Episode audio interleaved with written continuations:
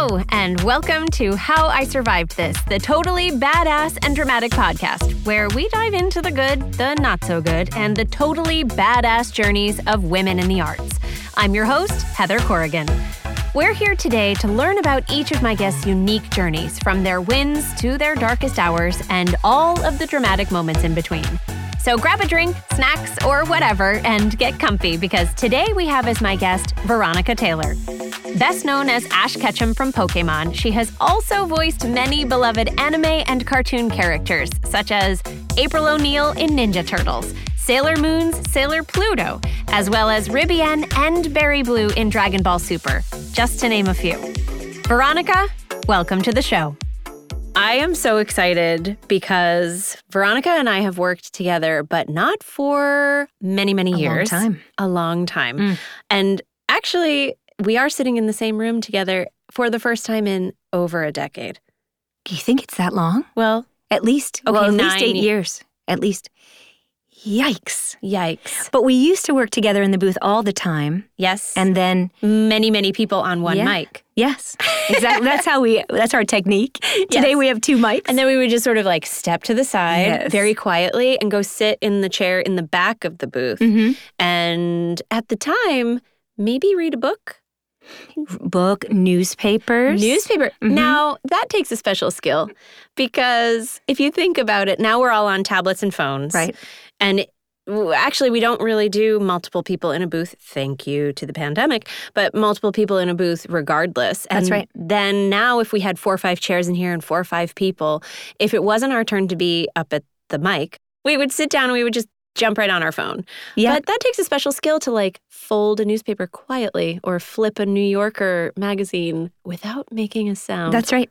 And we could also do that because remember our scripts were paper. So we would line them up. You'd have, if it was a four pieces of paper for the scene, and we'd have one person holding on each side and then slowly move it out of the way. And all of, we all had our style. So for our listeners, paper is Yeah. something that we used to use and we would be able to write on Yeah. and make notes. Make notes on and it would come out of a thing called a printer. Yes. and there was a pause because the printer was broken or there was always something. Right. And then we went to tablets. That was a huge deal. Huge deal. Yeah. And now my eyes are shot because all I do is look at I the know, blue I screen all day. know, Ah, I the know. days of paper. I well, know. Welcome to the podcast. I remember Kathleen. when we were making paper. Oh, in the well, press. welcome to the podcast, Veronica. Oh, thank you. So, here at the Totally Badass and Dramatic podcast, hmm the reason why we are sitting across from each other today is because I'm on a quest. And the quest is to talk about, with women specifically, women in the world of acting, voiceover, commercials, um, theater, film, TV. Where did you get your start?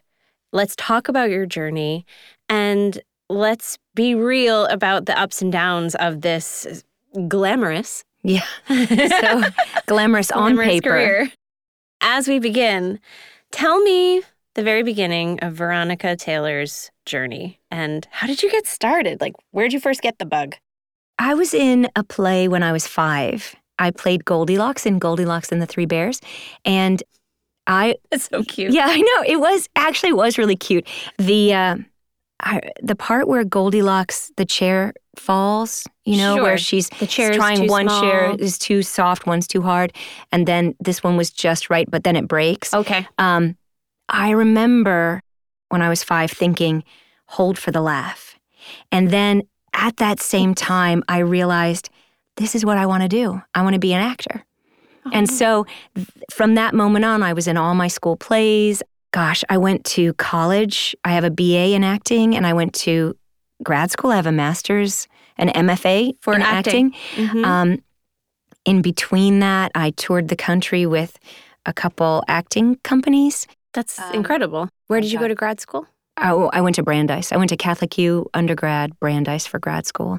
So when you got bitten by the actor bug at age five, as Yeah. Goldilocks, as we all do, Yeah. and then you, you know, cut to undergrad and you're doing sort of your requisite undergrad studies and your, you know, occasional theater theater minor or was it I was theater, theater major? major. Yeah, Yeah. me too. I went to Catholic because they had they didn't have a dance program, but it was kind of there, and they had a soccer team. Even though when I first started there, it was a club team, Mm-hmm. and then we became varsity while I was there. So I did all of that stuff. Wow. all together. Mm. Wow, that's very cool. Yeah, but you know, theater is like athletics. You know, you you need your audience.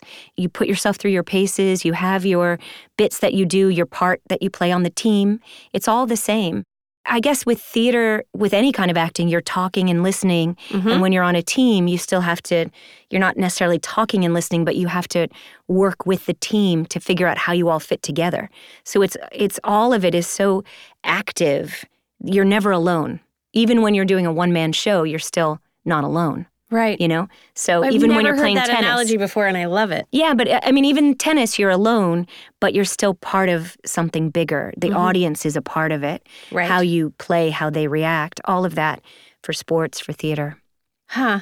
You're constantly challenging yourself. Yeah. And training, in a way, helps you understand how to challenge yourself or that it's important, I think. Oh, You know? Yeah, you're absolutely right. And as you were in your MFA program, your graduate program, what were the things that stuck out to you that sort of made you feel as if, okay, here I am in this graduate program.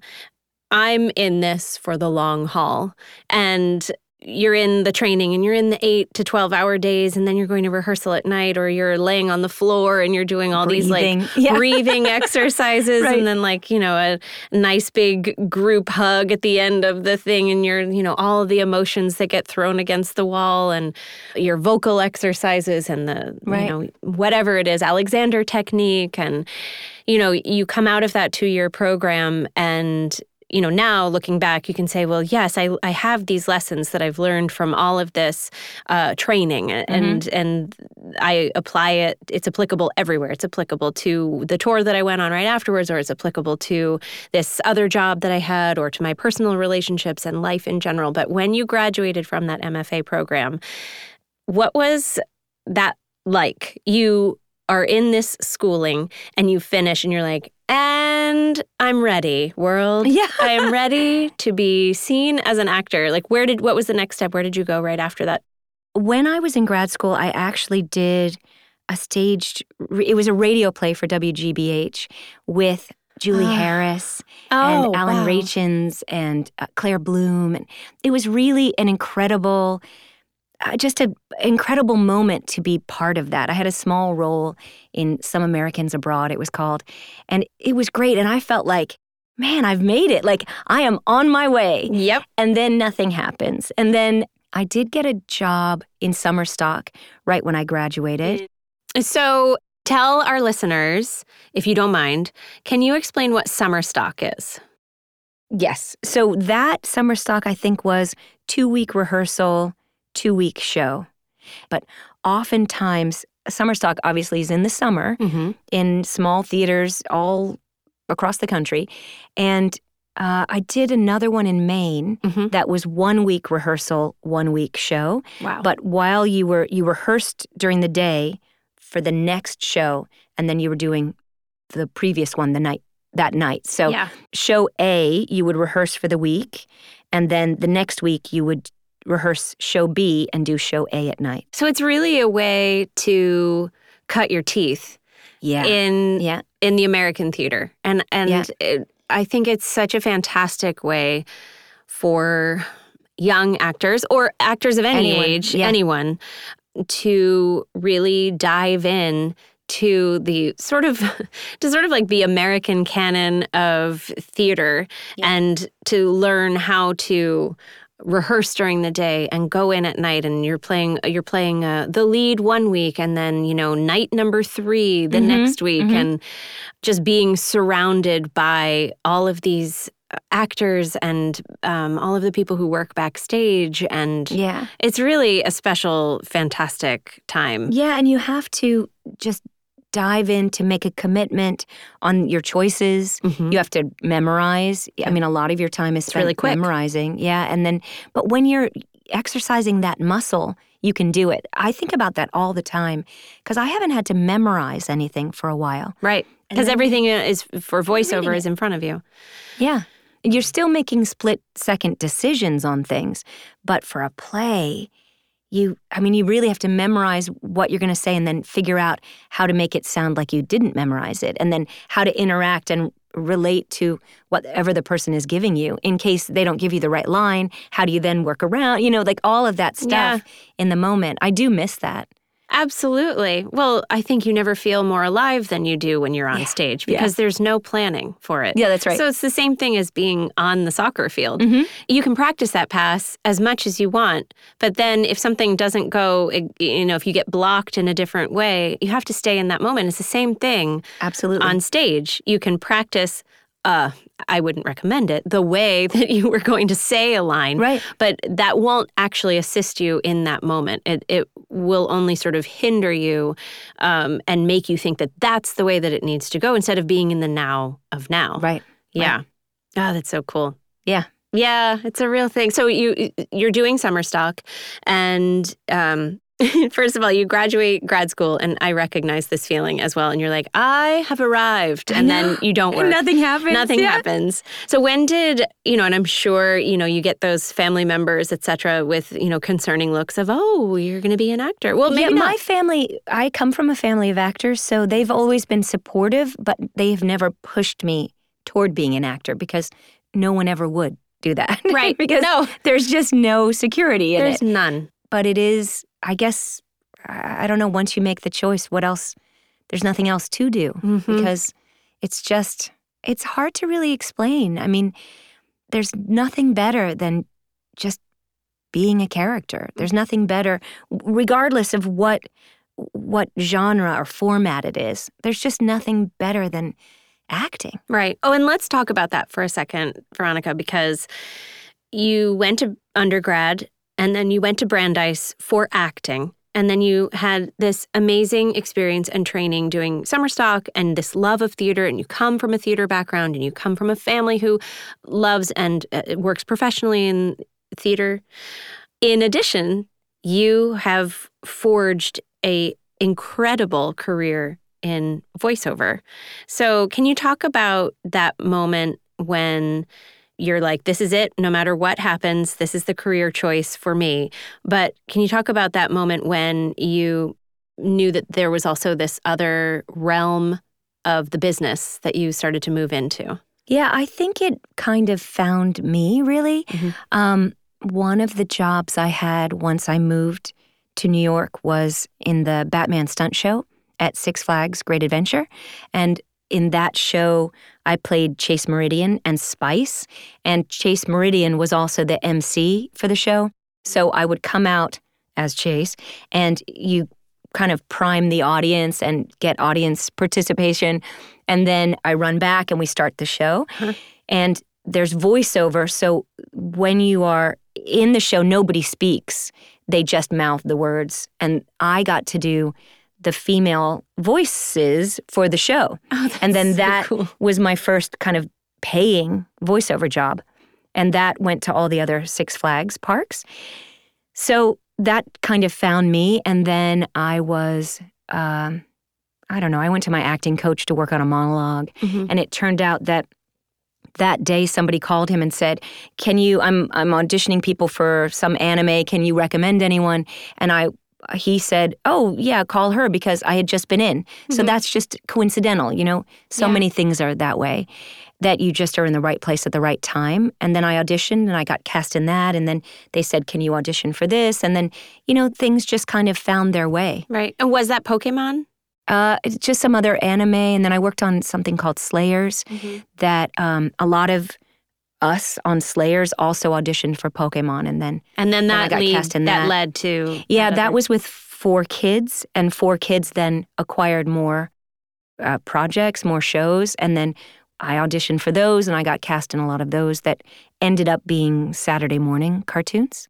wow. So and then yeah. that so and that was Ninja Turtles. Yes. yeah, Saturday so we morning. did at that time was. Um, uh, Pokemon, Yu Gi Oh, Cubix, Ninja Turtles came in 2003. We did Shaman King, Fighting Foodons. Um, Wow. I don't Ultimate Muscle, uh, Funky Cops. There were so many, so many cartoons, and um, so like playing again, playing small parts, big parts. Yeah. You know, all different things. Being things. part of the team. Exactly. Yeah. Yeah, and so together. that I think too that when you're working, as we all know, you know when you get to the booth, you put on your headphones, you know how far to stand from the microphone, you know kind of what you're doing, so you can just get in that role to audition or to do the part. Um, it, you know, you kind of play the part of an actor, and then you just go in and do your thing. Right. And you don't have to worry about the technicality of it all because the groundwork for that has already been laid. Right. And then you can just put the character hat on and dive yeah, right and in. figure out because it's always you know with voiceover, everyone when you're doing charactery things, it's always oh, can you do this accent? Oh, can you do a a five year old? Can you do a ninety year old? Can you? And then you just do it. Yeah. It's the greatest challenge and so incredibly fun, so difficult, but really, really rewarding. Yeah. Yes. Yeah, Absolutely. I know, I would I know. say I would say that it, it It's just it- so great yeah.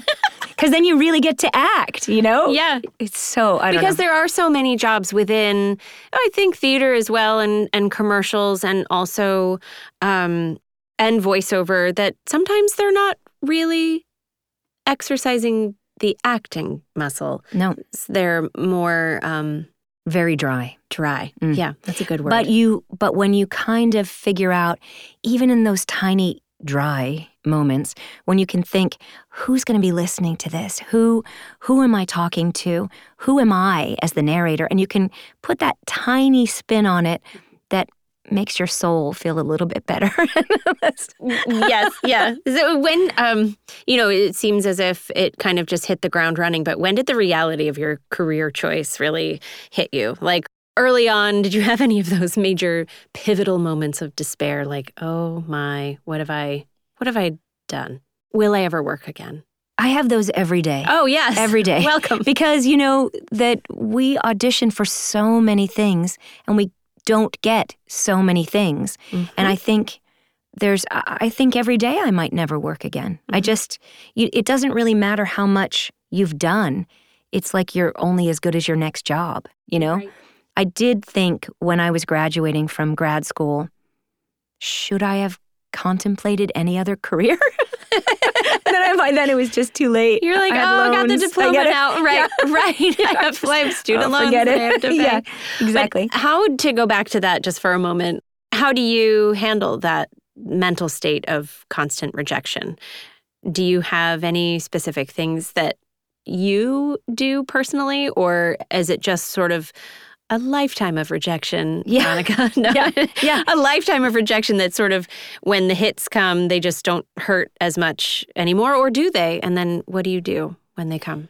I, I'd like to say that I have some great routine, but or I never get depressed or whatever. But I find that I have to I have to block it out Mhm. because there's sometimes that I just stop and go.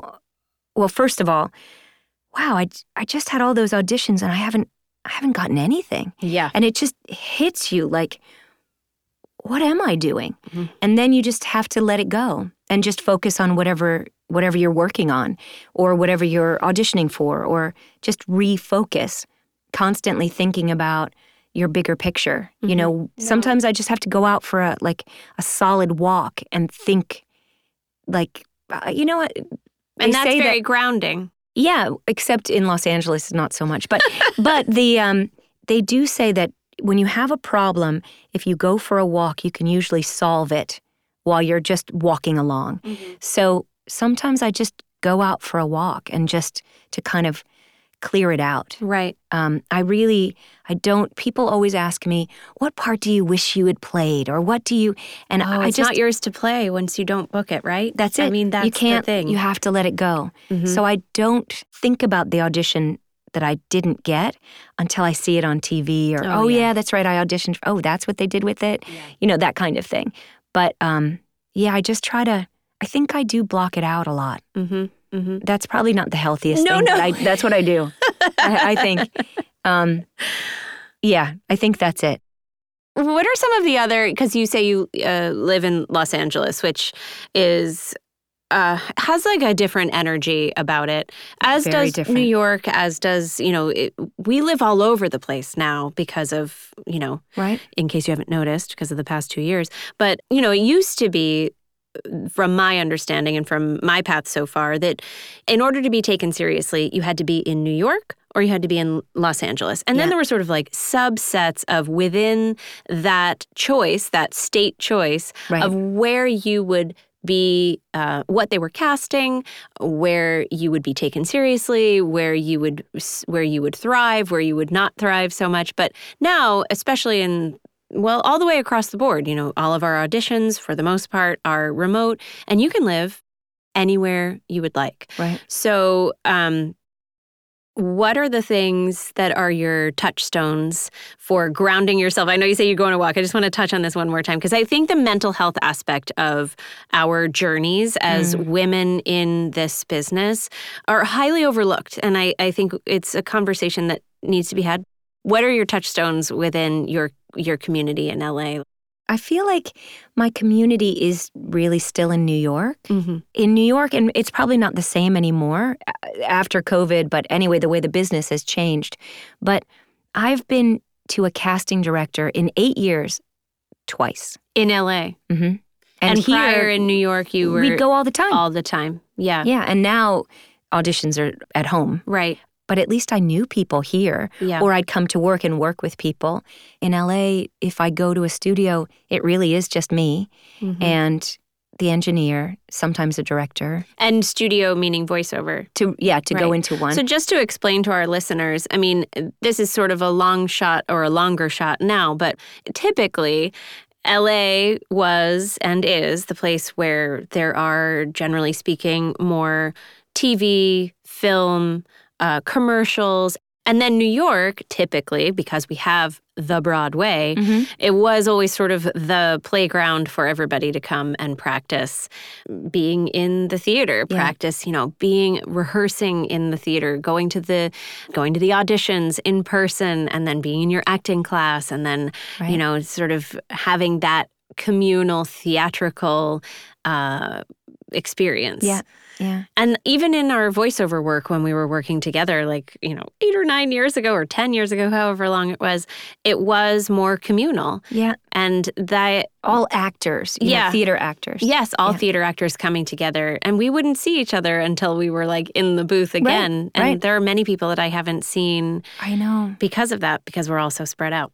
Things have just shifted. Yes. And so hopefully some things will shift back because we need each other. We do. And I think that that's the thing that we forget as actors. And we are um, communal people who are coming together to storytell, Mhm. right? And to reach the people in the back of the theater, to tell the story on the stage, to reach the person who maybe doesn't understand why they're watching this, but uh, they can escape for a couple of hours. But as actors, we, I believe, it's better to storytell together. yeah. It's harder to do it on your own.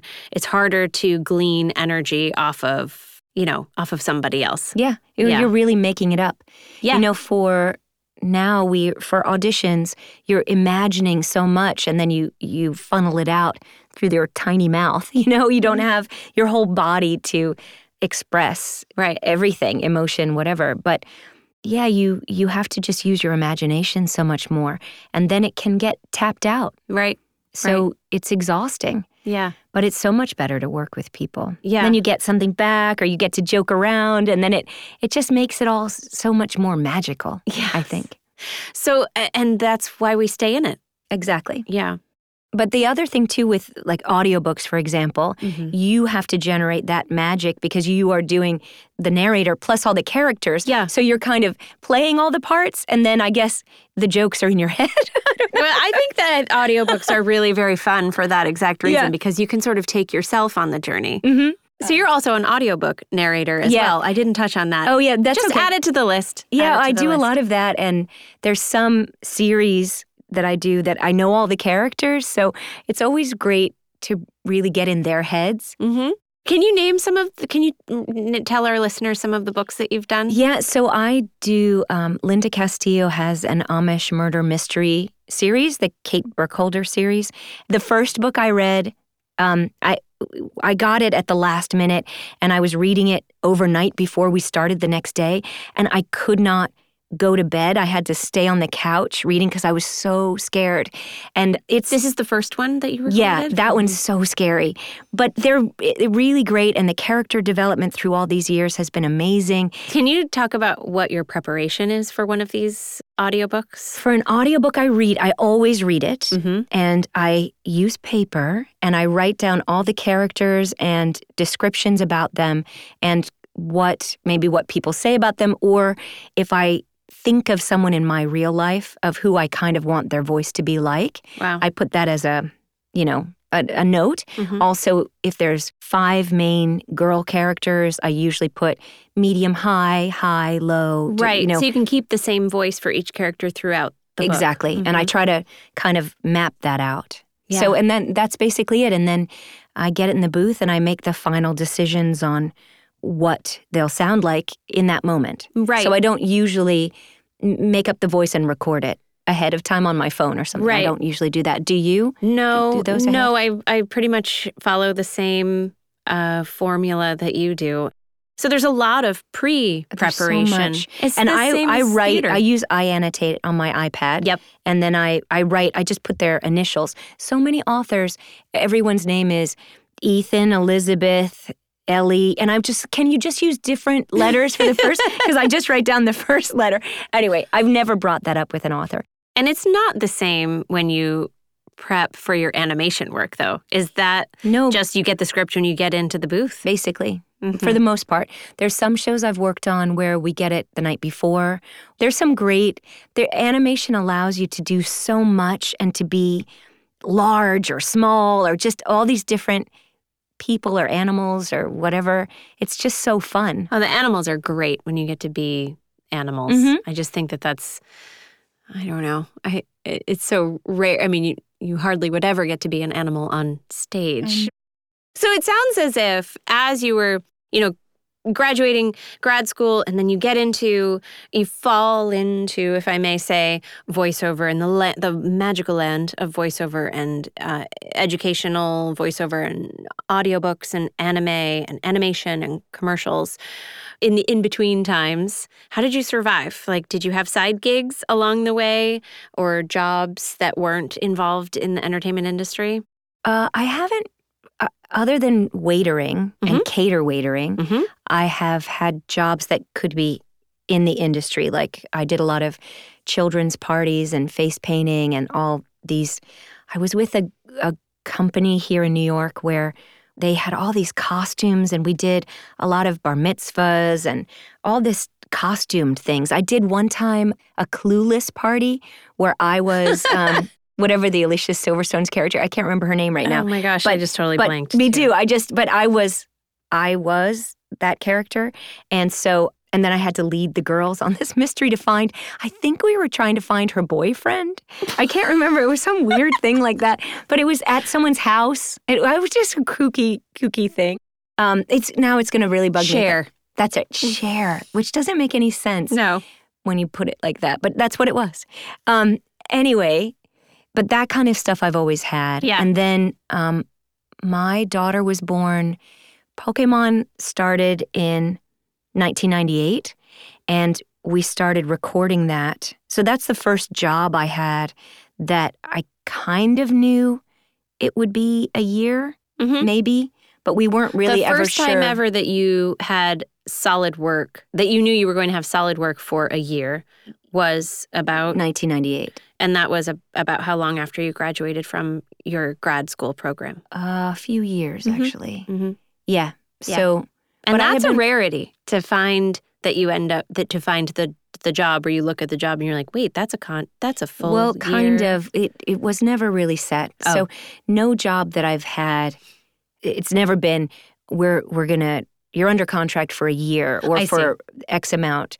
We th- we didn't know if it would get canceled at any time, and they also always said if you don't like it, we'll replace you. so there was never any comfort in any of those things where you could just relax and say, wow, this is good. I, I guess I can pay rent for a while because Right. I can just relax. Right. Time to buy a couch. I've never had Right. that actually in anything. But my daughter was born at the end of the first season. So then I had a couple months off and then we found out we'd have another season. So in my in between, I just, I was always a mom. So I've always been going on field trips or, Yeah. you know, whatever. And I, I've been able to kind of tailor my um, schedule around my daughter's schedule. That's the So- best. It really worked out. Yeah. It was, I, I have to say, I've been incredibly lucky, but it took a lot of work on my part and my daughter's part. Right. So to just figure it all out. And it's just, I think our lives are a giant puzzle anyway. Mm-hmm. And that was definitely some pieces in the puzzle. Right. It down. It. I mean, life is definitely a puzzle, but it Mm. it sounds as if you didn't try to make the pieces that weren't going to fit fit.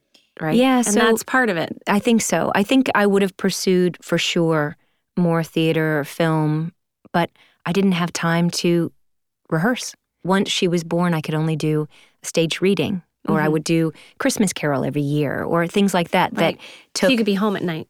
yeah, Yeah. because she would have had to go to the theater with me Right. if I had a show. Right. So it was yeah. So things just kind of worked out the way they did. Right. And they funnel you into a certain direction. Yeah, it sort did. of It it that's what happens anyway. a anyway. happy win. Right. Yeah. Yeah. Yeah. Absolutely. And were some of the early animation wins, so to speak, were things that convinced you to sort of stay on the the roller coaster, even though you knew in the back of your mind that nope, this is it. I'm this is who I am. I'm doing this no matter what. But when you start to hear some yeses, when you start to be able to pay your rent, yeah. uh, those are really special moments when you can be like, mm, yeah, uh, I'm I'm here and and I'm staying.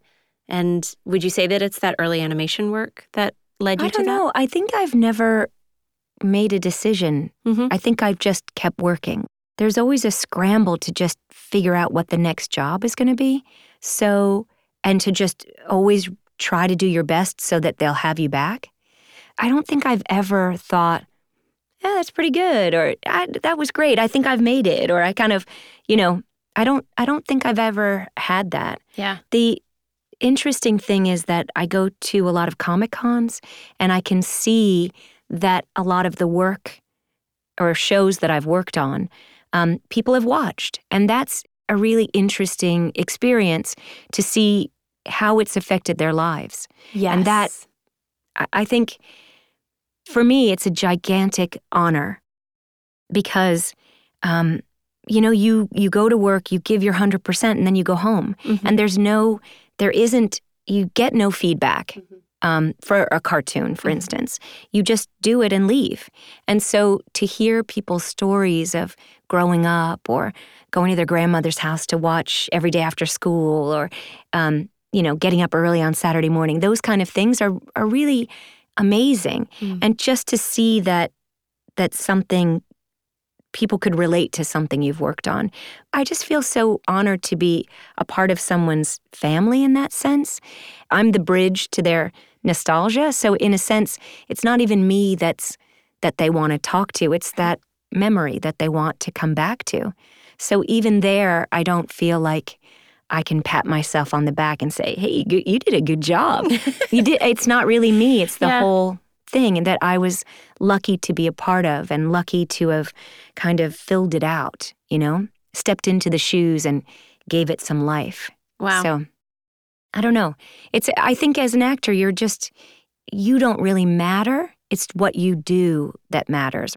you just step into the life Yeah. of the character, whether Yeah. it's in the audiobook or in the in the animation character or on the stage, film, TV, etc. Yeah. You step into those shoes and then how they react to that character is none of your thing. business. Yeah. Really. Yeah. So I don't really ever feel like it's um a huge congratulations, but I just hope to work again. Mhm. You know? hmm That's the main thing. And then how have you managed? I know we touched on it briefly, and I just want to go back because it's so important and it's so tricky and it's so overlooked in this business what women go through Mm. to balance a career and motherhood at the same time. And so, how did you manage to be sing- a single Yeah. mom Yeah. and raise a beautiful daughter and also have this thriving career as an actor? How did you balance that? Yeah, I don't know. I think I think a lot of it is that you you can't have an ego at all because you just you kind of again you you serve the project at work and then you serve the child at home. Yeah. you know, kind of because it doesn't really matter what you do for work or how many people liked what you did or how much money you make or don't make or it nothing matters because once you get home you have to help with homework. You've got to make sure that your kid had an okay day at school. You've got to do make dinner. You've mm-hmm. got to just do regular things because kids don't need you to talk about yourself. They just need you to be there for them. And in in that way I think acting is the same. You have to be there for the project. And then, you know, as soon as your kid goes to bed, then you do all your other work, Yeah. you know. So I don't I don't know if I if I balanced things, it's because my daughter was a co captain Mm-hmm. because she really, even when she was really little, she, we talked about things. We, I explained stuff. She told me what she needed. You know, we, I- as much as a kid can do. You know, but yeah. but we really worked things out together. But you were a team and you still are. We were a good team. Yeah, Yeah. we work on a lot of stuff together. We travel together. I know she wishes she didn't have to live with me, but we uh, we still work on a lot together. well, Still. that's just the world we are in right yeah, now. I know. And I know. It's so interesting to think of in the United States alone the stigma that we have because I right now I'm living with my mom as well and I live the town over from my dad. And to be back in so close Yeah. in such close proximity uh there is from the society at large in our society only i think that notion that in order to be successful you must move out of the nest and i've been out of the nest and i think it's really refreshing to hear you talk about the team mentality that the co-captaining that you two have that it wasn't that it was very functional. And that's so interesting at this point and in our society to say just because we're living with multiple generations under one roof or next to one roof or across the hall from one another it doesn't mean that we're dependent on the other Right. person in an unhealthy way it means that we look at our community and we've chosen to keep these people close to us on Right. our journey and i think that's really special and i think it's really special that uh, Rena notices that as well as you do. And I think it took me a minute to learn it because I, know. think, you know, there's always that moment where you're like, whoa, this is, I know. is not how originally this was supposed to quote unquote go. Right. But it did. And look where it brought you. Yeah, it is it is really special. And the other thing too is that we all learn from each other. You need multi-generational because you need to be around quote older people based on yourself. Yep. People older than you, people younger than you because you understand how things were and you understand where things are going. Yes. And then you break out of your own habits. So you need creatively we need we all need each other. Mm-hmm. So it, you can't just hang out with your peers. yeah.